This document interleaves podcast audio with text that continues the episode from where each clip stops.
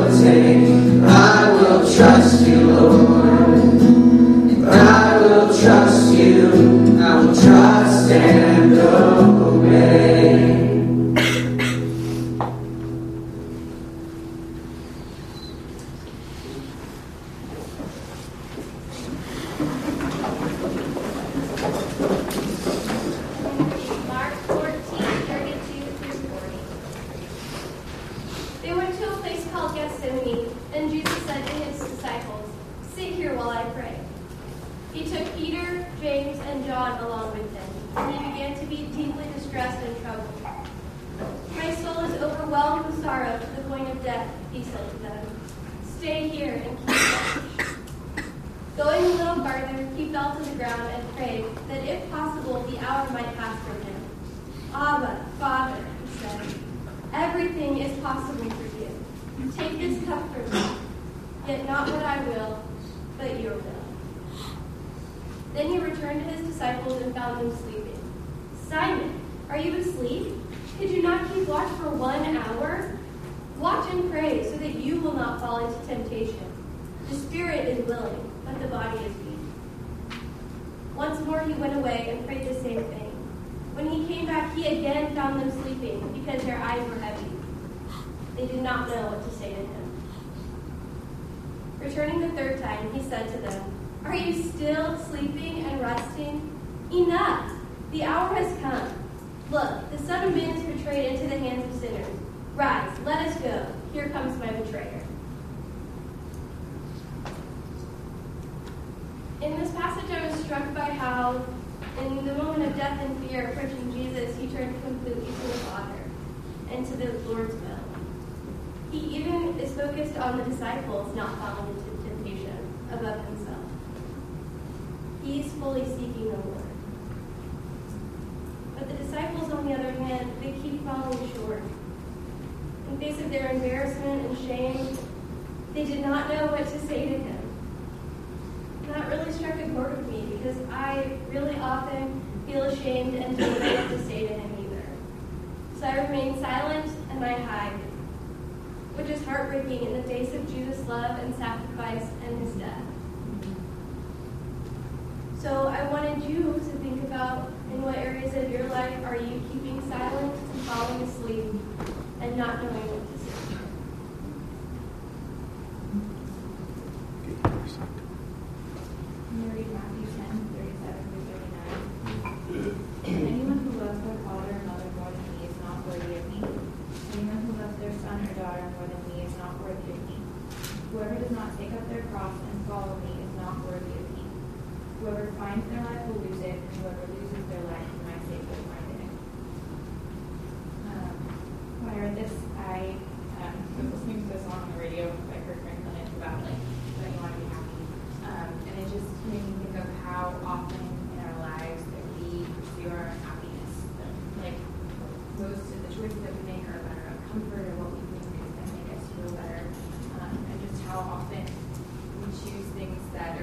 Miracle for us, or we choose good things and consume way too much of it. Um, and just how that just really leads to us having life that's just like this halfway kind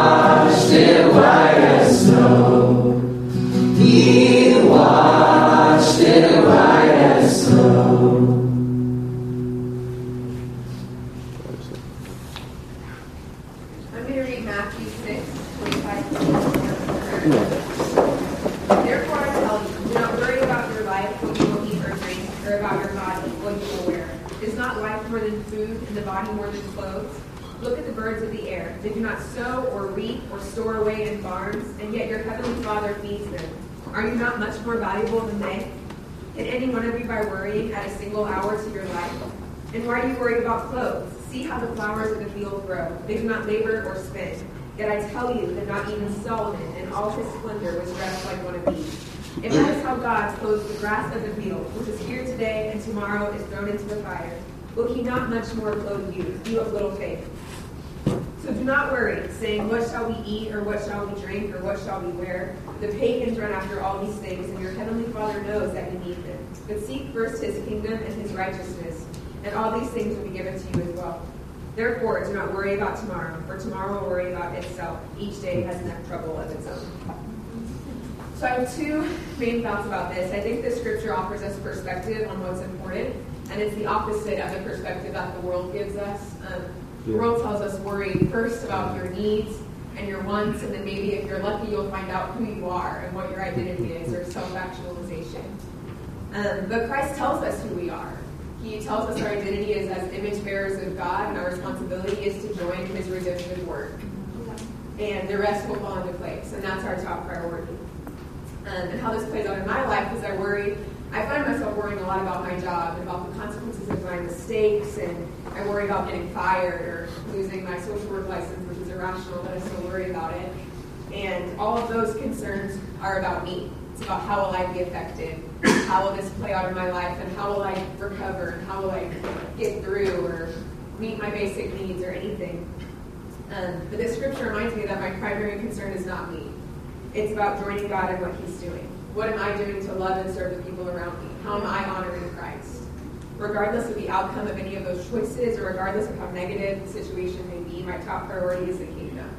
Yeah. Jesus through his death and through his life has freed us from the worry that comes from self-preservation by giving us a much higher calling. Yeah. yeah. yeah. Amen.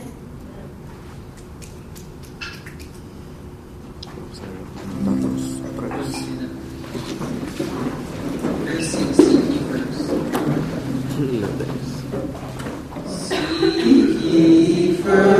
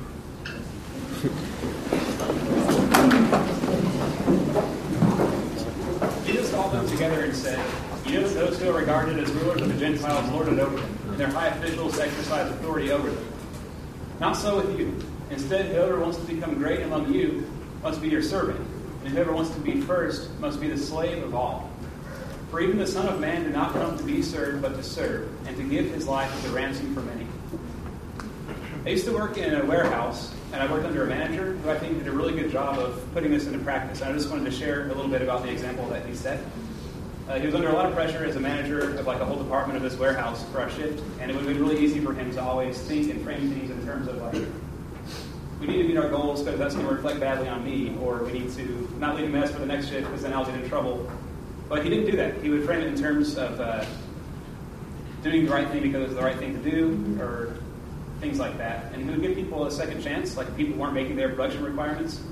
Instead of just letting them continue to fail until they get fired, he would um, find a way to put them on tasks where they're not on production until their demerits can fall off, and then they get a second chance. Um, whenever we had to do, to do like mandatory overtime, he would like kind of make himself look stupid and kind of make it like a fun challenge where we're going to like have a competition with the other shift. Um, there were a lot of things that he did that made it clear that he was thinking about the people that he was responsible for in that position, and uh, not just focusing on how it would affect him if things didn't go badly. So I just want to share that example as something for us to think about when we try to figure out how to uh, do that in the roles that we're in. Hmm. I'm going to be reading from John 4, 13 and 14, but I wanted to give you a little bit of context before I started to read that. In John 4, Jesus is traveling to Judea from, uh, traveling to Galilee from Judea, and on his way stops in Samaria at a well and asks a woman for a drink. The, Jews and Samaritans didn't get along because they had different beliefs, and so I'm paraphrasing, but the woman basically asked Jesus, Why are you, a Jew, asking me, a Samaritan woman, for a drink? And Jesus says, If you knew who I was, you would be asking me about the living water that I have. And um, in those days, living water um, meant any water that was actively flowing. So Jesus responds to her with this Everyone who drinks from this water will be thirsty again, but whoever drinks the water I, I give him will never thirst. Indeed, the water I give him will become in him a spring of water welling up to eternal life. A couple of chapters later in John 7, Jesus says, If anyone is thirsty, let him come to me and drink. Whoever believes in me, as the scripture has said, streams of living water will flow up from him. By this he meant the Spirit, whom those who believed in him were later to receive. So from John 4, 13 and 14, Jesus is offering this woman eternal life if she would believe in him as her Savior. So what does that, or what can it look like in her life? Well, if we go back and we look at the Samaritan woman's response, she does believe, and she goes back and tells others in her town about Christ. And then in verse 39, it says, Many of the Samaritans from that town believed in him because of that woman's testimony. Um, meeting Jesus personally should lead to her response. And the woman from Samaria couldn't wait to go back to her town and tell others. It leaves the detail that she even left her water jar at the well. She was so excited she stopped what she was doing to go tell, go tell others. It was a perfect picture of the streams of living water that were flowing out from her. The actual definition of a spring is that it's the result of an aquifer being filled to the point that it overflows onto the land surface. I feel like that's a perfect picture of what um, our lives should look like, overflowing with Christ's love and grace that we can't wait to share with others. Amen.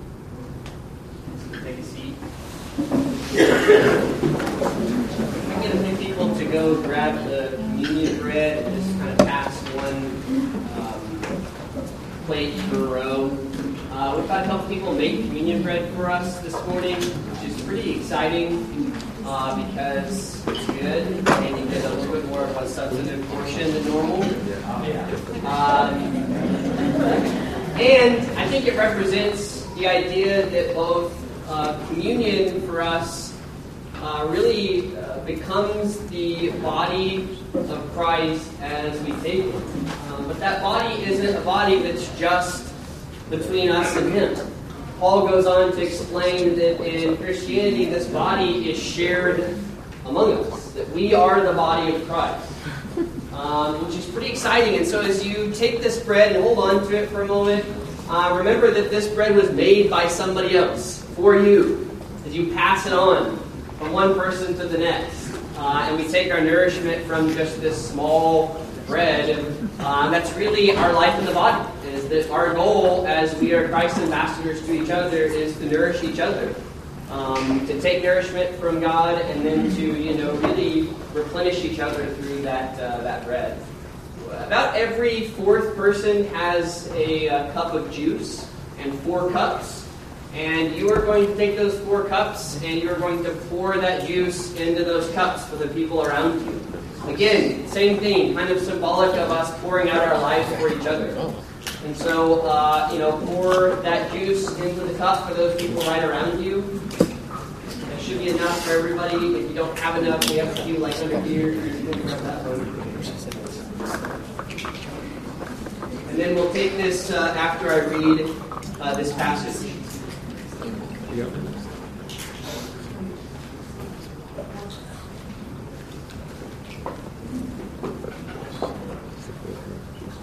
We'll be reading out of John 6 and verse 25, and this is actually kind of a long passage.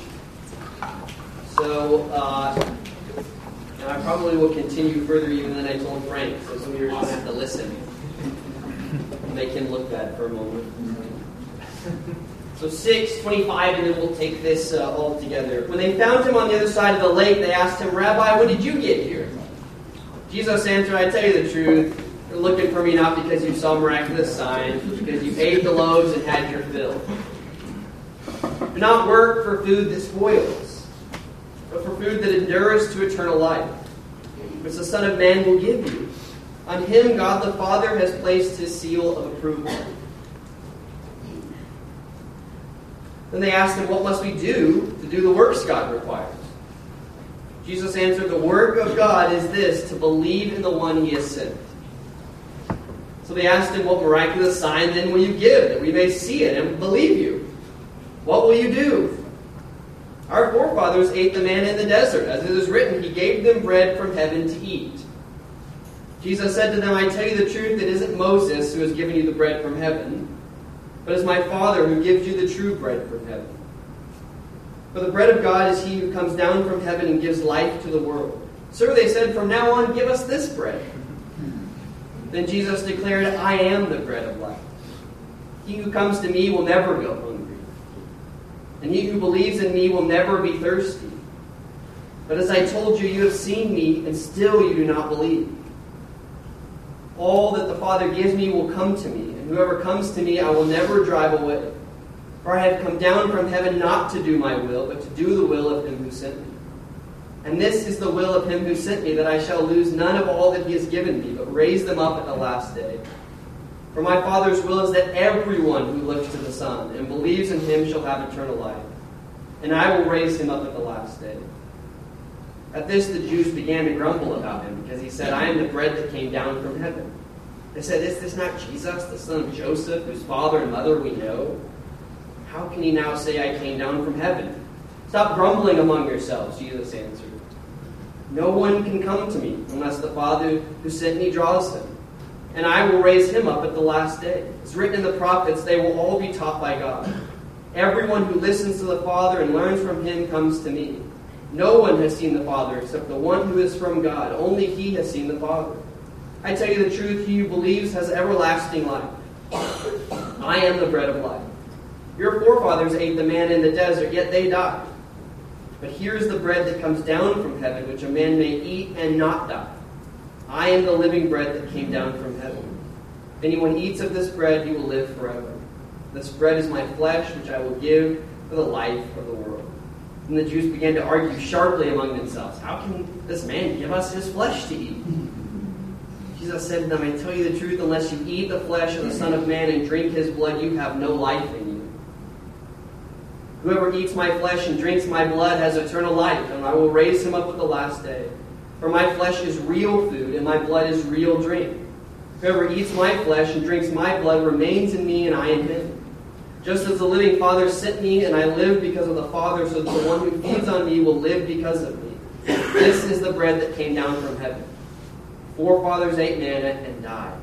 But he who feeds on this bread will live forever. he said this while teaching in the synagogue in Capernaum. When you take this communion I just really have one thought If you come to Jesus simply to eat a meal, so many of us in our faith, we really do come back over and over and time and time again to Jesus just to get something. We want eternal life, we want more friends, we want joy, and all those things God promises, but unfortunately, He doesn't promise as a piecemeal deal. It's all or nothing. He takes charge, and then He begins to give us those things that we wanted. But we don't get to treat Jesus as a good meal. We have to constantly fight against that, I think, in our lives. Of treating Him like a quick meal. Um, treating Him as something that will simply satisfy for the day and on to the next thing the next. And thank God He forgives us for doing that. And then when we pursue Him, He allows us to really feed on the kind of life that comes only from Him. So I want you just to think about that. I know normally we take communion kind of as a uh, you know, a family meal, but this one we're going to be a little bit more penitent and kind of think a little bit. Uh, and then in a moment, um, uh, Austin's going to come back up and lead us in two more songs and, uh, and then close us in prayer.